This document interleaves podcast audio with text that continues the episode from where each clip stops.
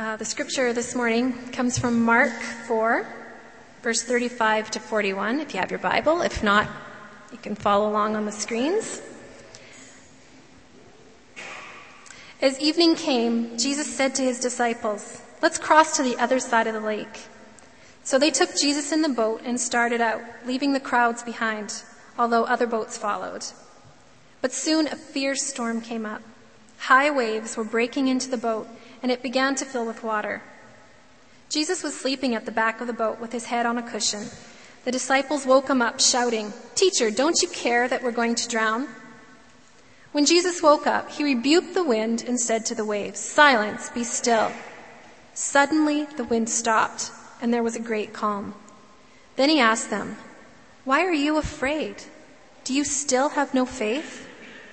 The disciples were absolutely terrified. Who is this man? They asked each other. Even the wind and waves obey him. Well, summer is a great time for storms. And uh, we seem to get some powerful storms in the prairies, don't we? Great lightning shows, hail, wind, rain.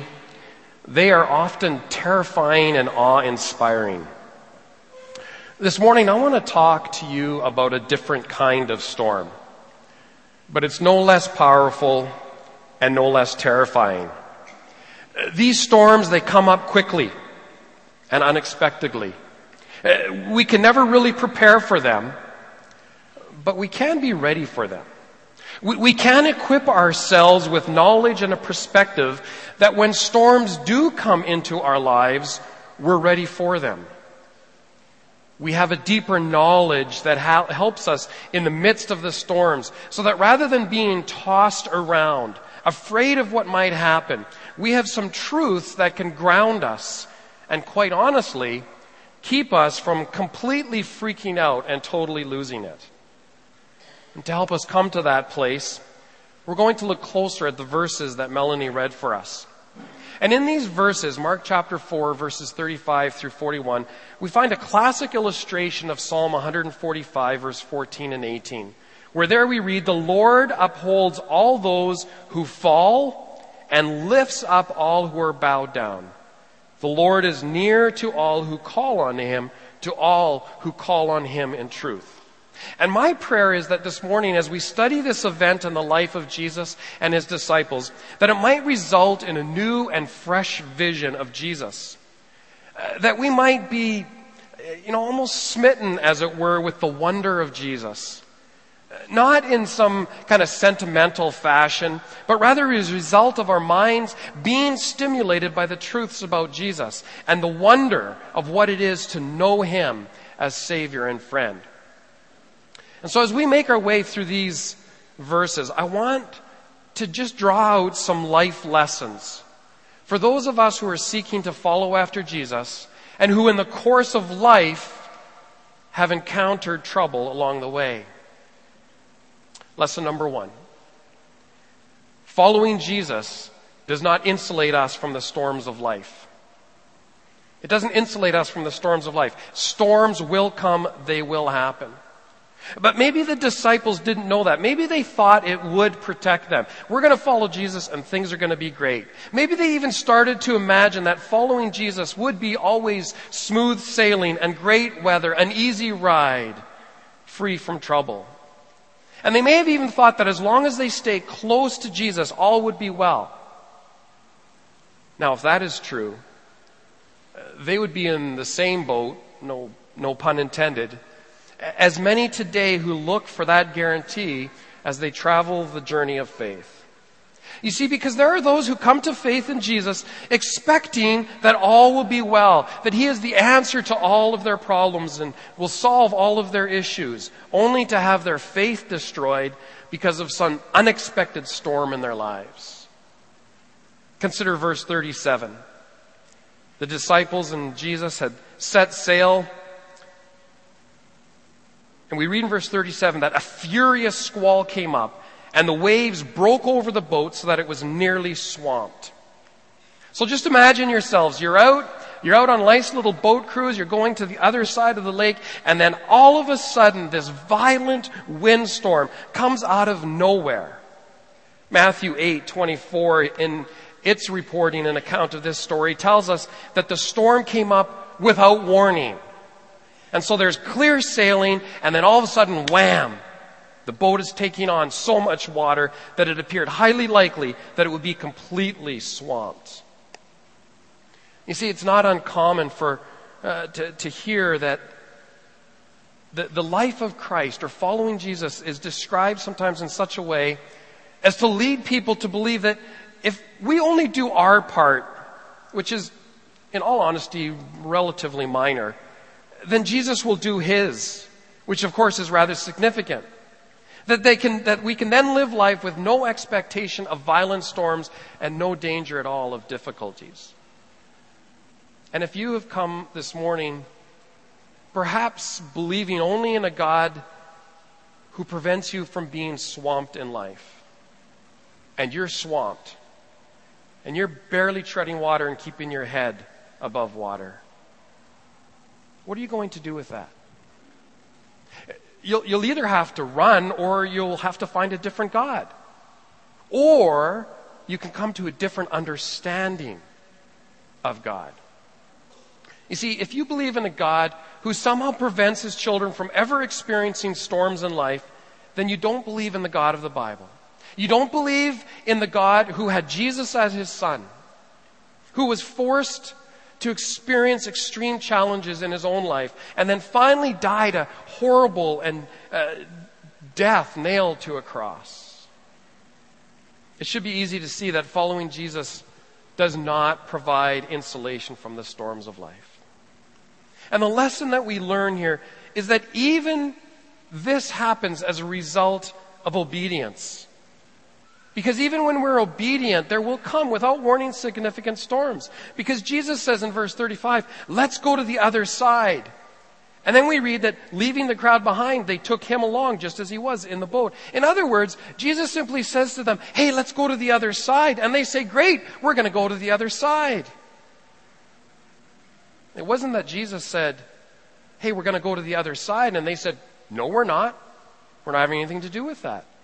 And then as a result of having said, no, we're not, and they sort of reluctantly did, that they ultimately got themselves, themselves in trouble. See, it was as a result of saying, yes, we are. Yes, we will follow, that they got themselves into trouble. They were simply obediently following Jesus, and they still encountered a violent storm. Just think about that for a moment. It may seem I'm making too much of that.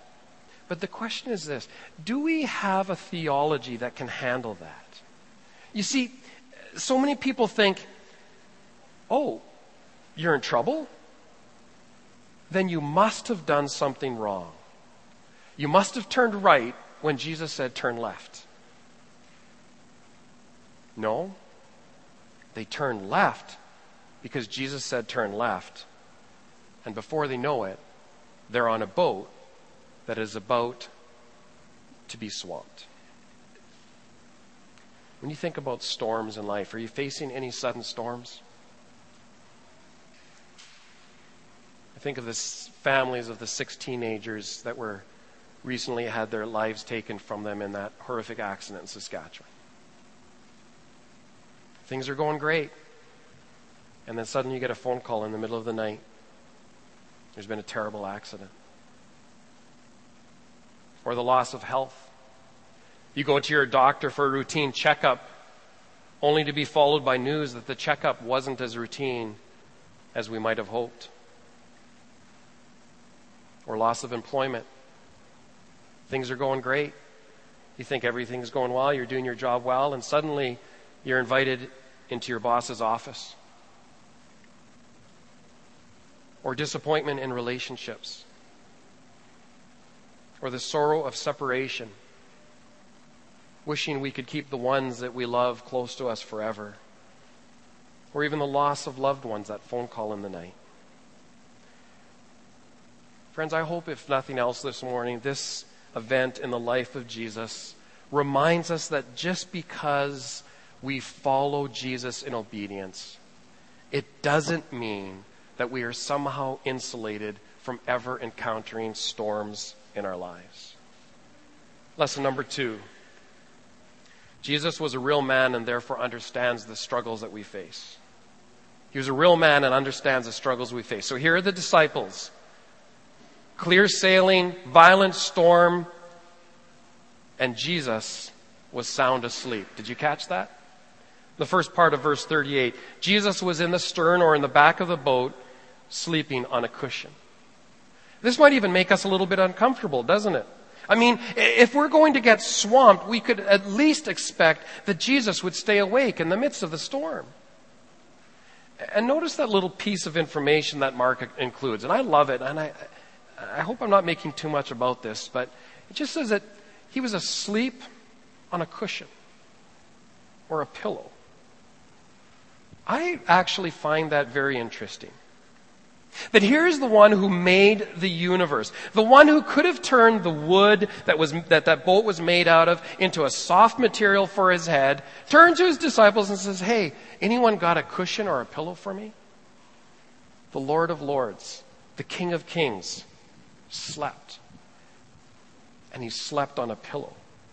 Why? Because when you put your head down on the back of a boat and try to sleep, it's awfully hard and uncomfortable. And so here we find Jesus in all of his humanity, who had a body like our own. That's why Jesus got thirsty. That's why he got hungry. That's why he got tired. And that's why he can relate to you and to me. And that he understands our needs and he understands our pain. Are you feeling any pain today? Need some sympathy? There is no one who understands our weaknesses better than Jesus.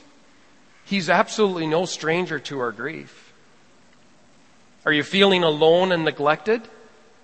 Well, Jesus knows that feeling too.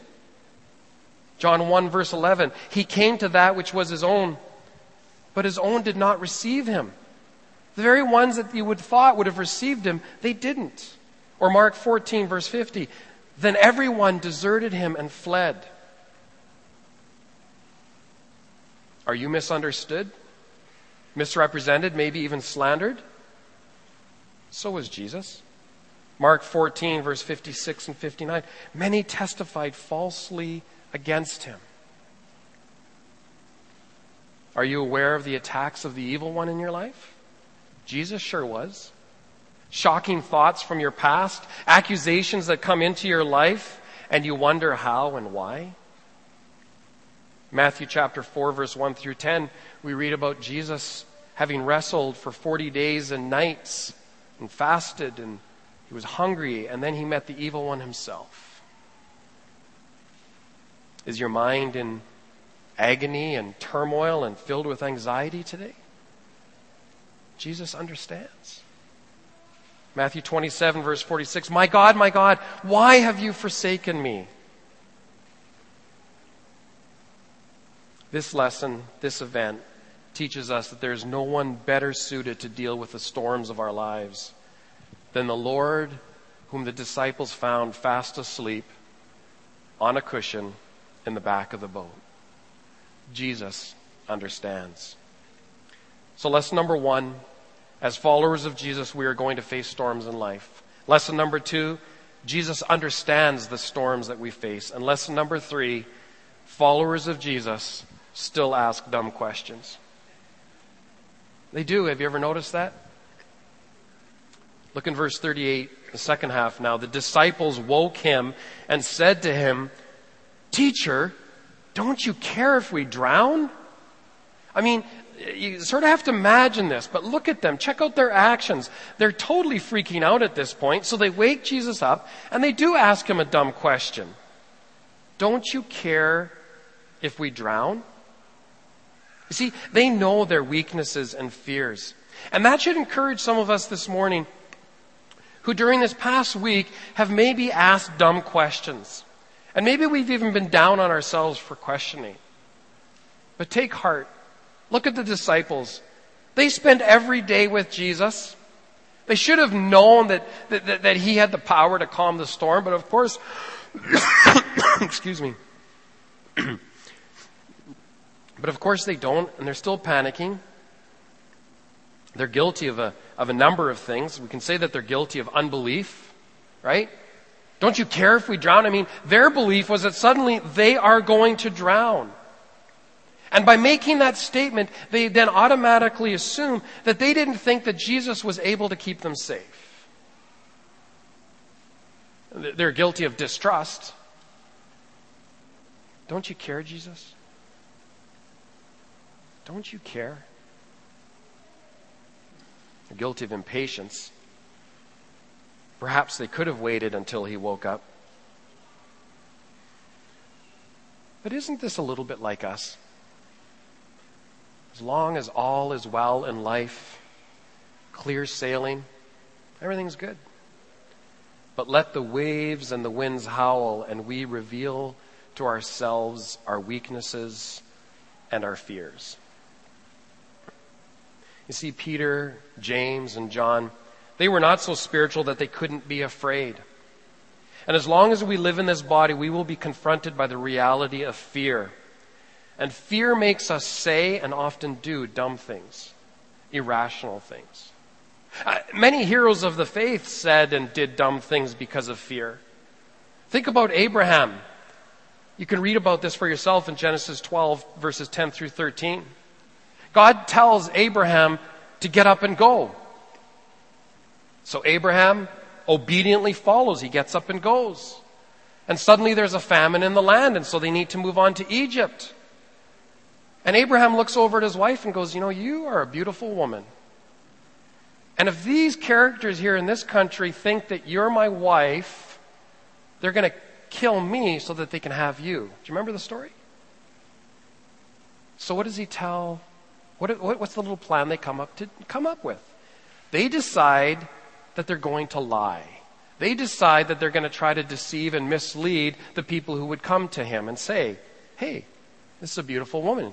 And he says, She's my sister.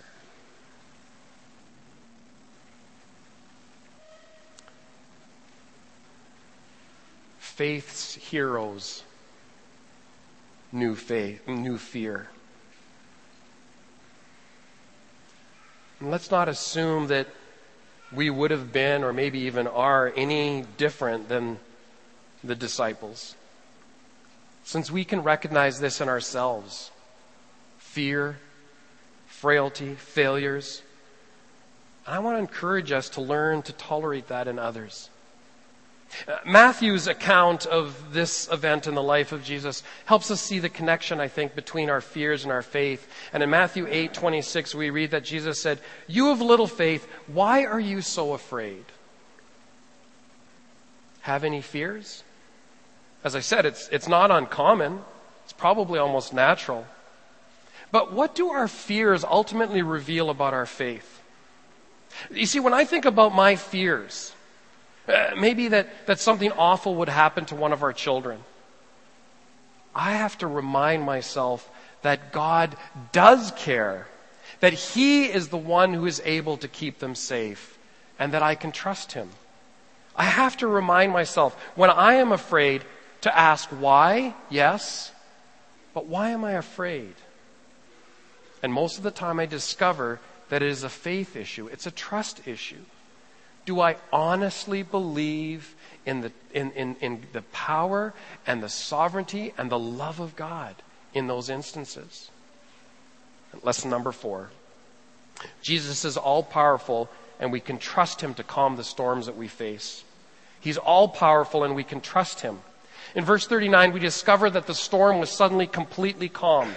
What happened? He got up, the Bible says, rebuked the wind, and said to the waves, Quiet, be still. And then the wind died down, and it was completely calm. And an instant from raging seas and violent winds and water sloshing over the boat and the boat taking on water, instantly and suddenly it's calm. This sudden violent storm is stilled.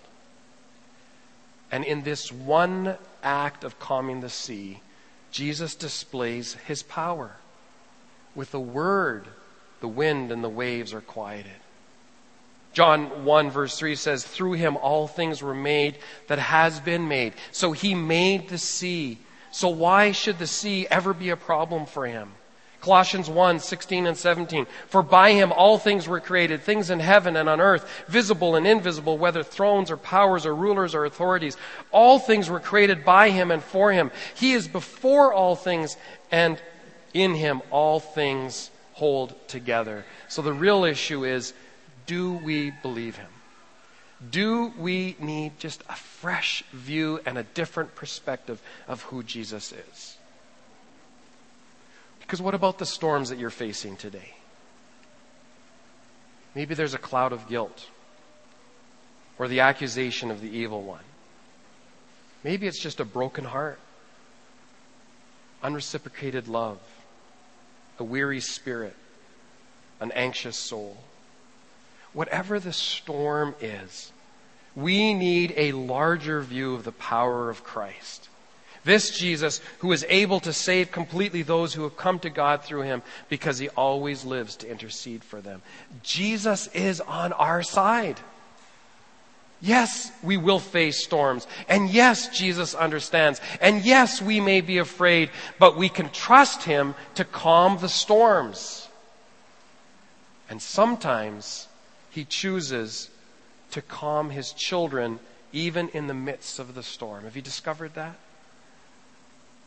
When it seems like your life is just raging out of control, He comes in and just offers peace, His peace. And He invites us to not be anxious about anything, but in absolutely everything.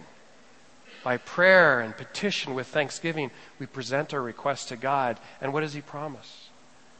The peace of Christ that transcends, it passes all understanding, will guard our hearts and our minds in Christ Jesus. That's because of Jesus. He can calm the storm. He can bring peace into our lives. And so we can trust Him. Lesson number five. Let's not be so quick to rebuke those who do not believe all that the prophets have spoken. You see, in verse 39, Jesus rebukes the wind and commands the waves to calm down. And then in verse 40, he turns to his disciples and asks, Why are you so afraid? Do you still have no faith? I believe that after this strong rebuke of the wind and the waves, Jesus turns to his disciples and tenderly, almost compassionately, asks these follow up questions. In other words, and I know this isn't a bit of an assumption, but, but I believe that his rebuke was for the wind and the waves and not ultimately for the disciples. Because when it comes right down to it, I don't know that there's ever any teacher that ever had a class that was as slow as these guys.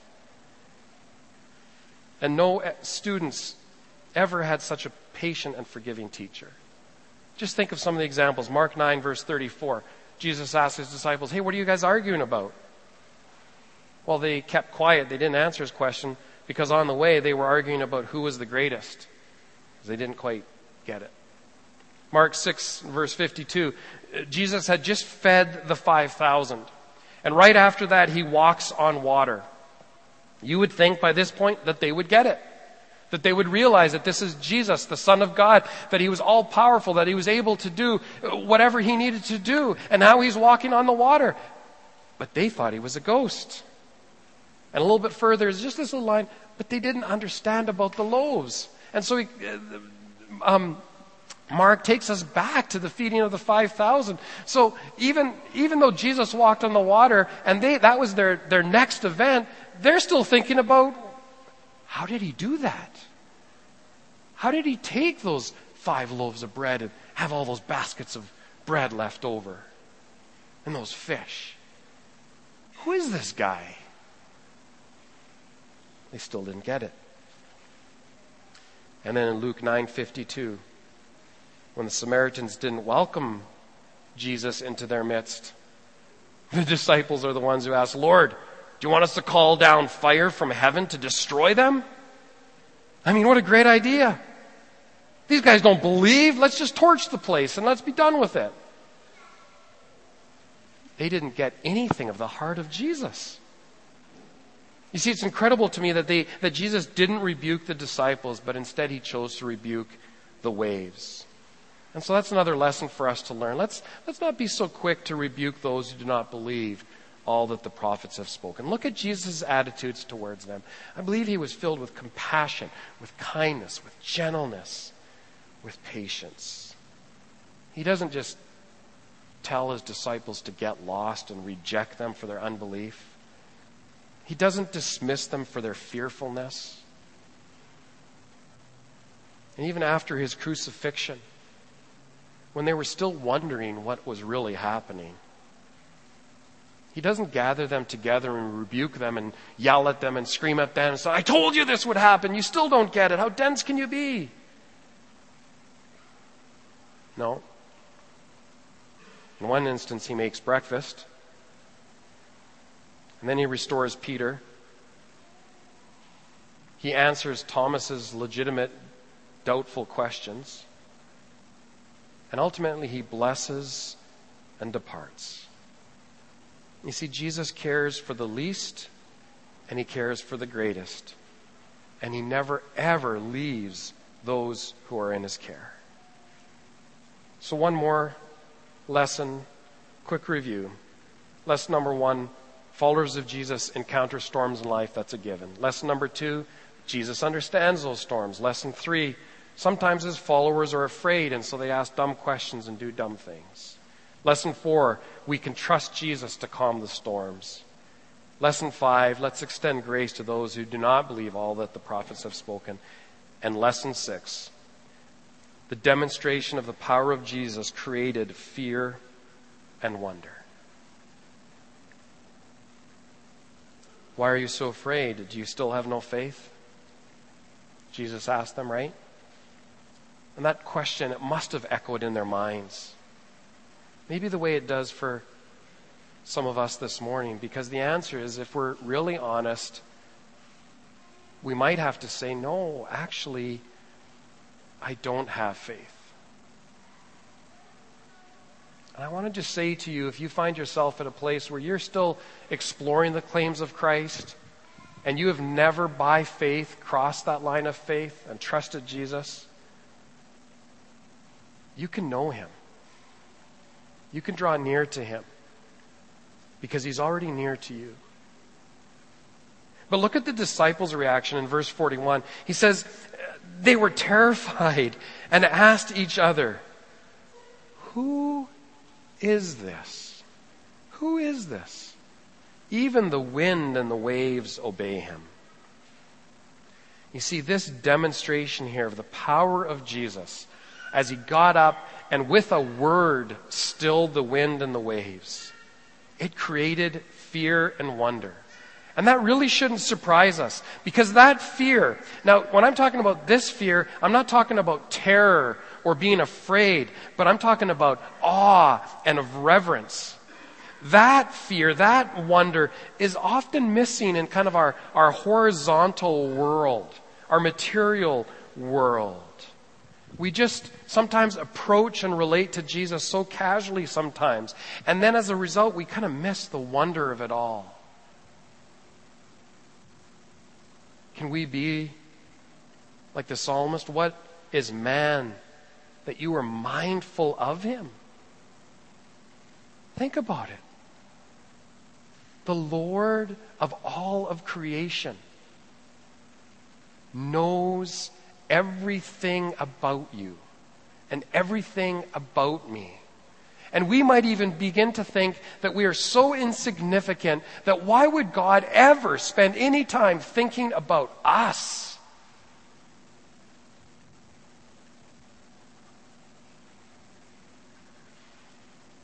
But what is man that you are mindful of him? The disciples here, upon seeing Jesus calm the storm, I believe they reacted in wonder and fear. Did they fall to their knees? I don't know. But my hunch is that maybe they did. Because when you are in the presence of someone so powerful, when you have witnessed what they just witnessed, you would think that that is the only appropriate response. Have we ever fallen before Jesus in wonder and in awe? Yes, Jesus Christ is our friend. It's absolutely true. But the Bible says the fear of the Lord or, or this sense of awe and reverence to the words of the Lord is the beginning of wisdom. Where the fear of the Lord adds length to our days. Having an awe inspired reverence for God, a fear which his disciples knew and they knew that it didn't distance them from the Lord of the storm, but it actually drew them closer.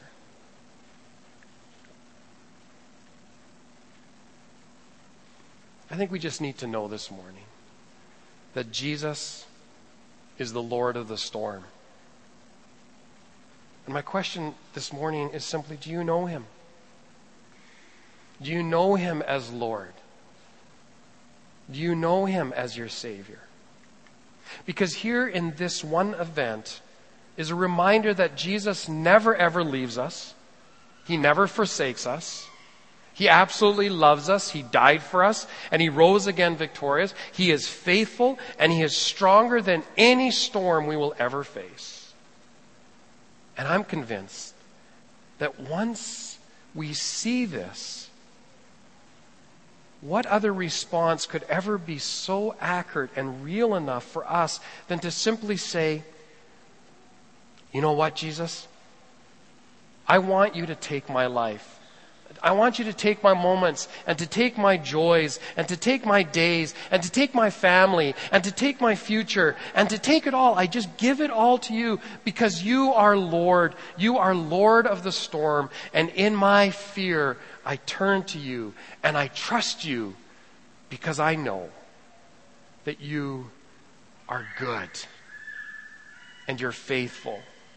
And all the things that we are singing about this morning, they're not just songs, but they're expressions of our faith and our hope and our belief in God that He is Lord of the storm. And whatever storm you're facing this morning, and you know it, just that word instantly brought something to mind. This is my storm. And I want you to know that Jesus walks with you and he's there for you and he understands. And yes, we may be afraid. And yes, we may say dumb things. But he is good and he doesn't leave and he is able.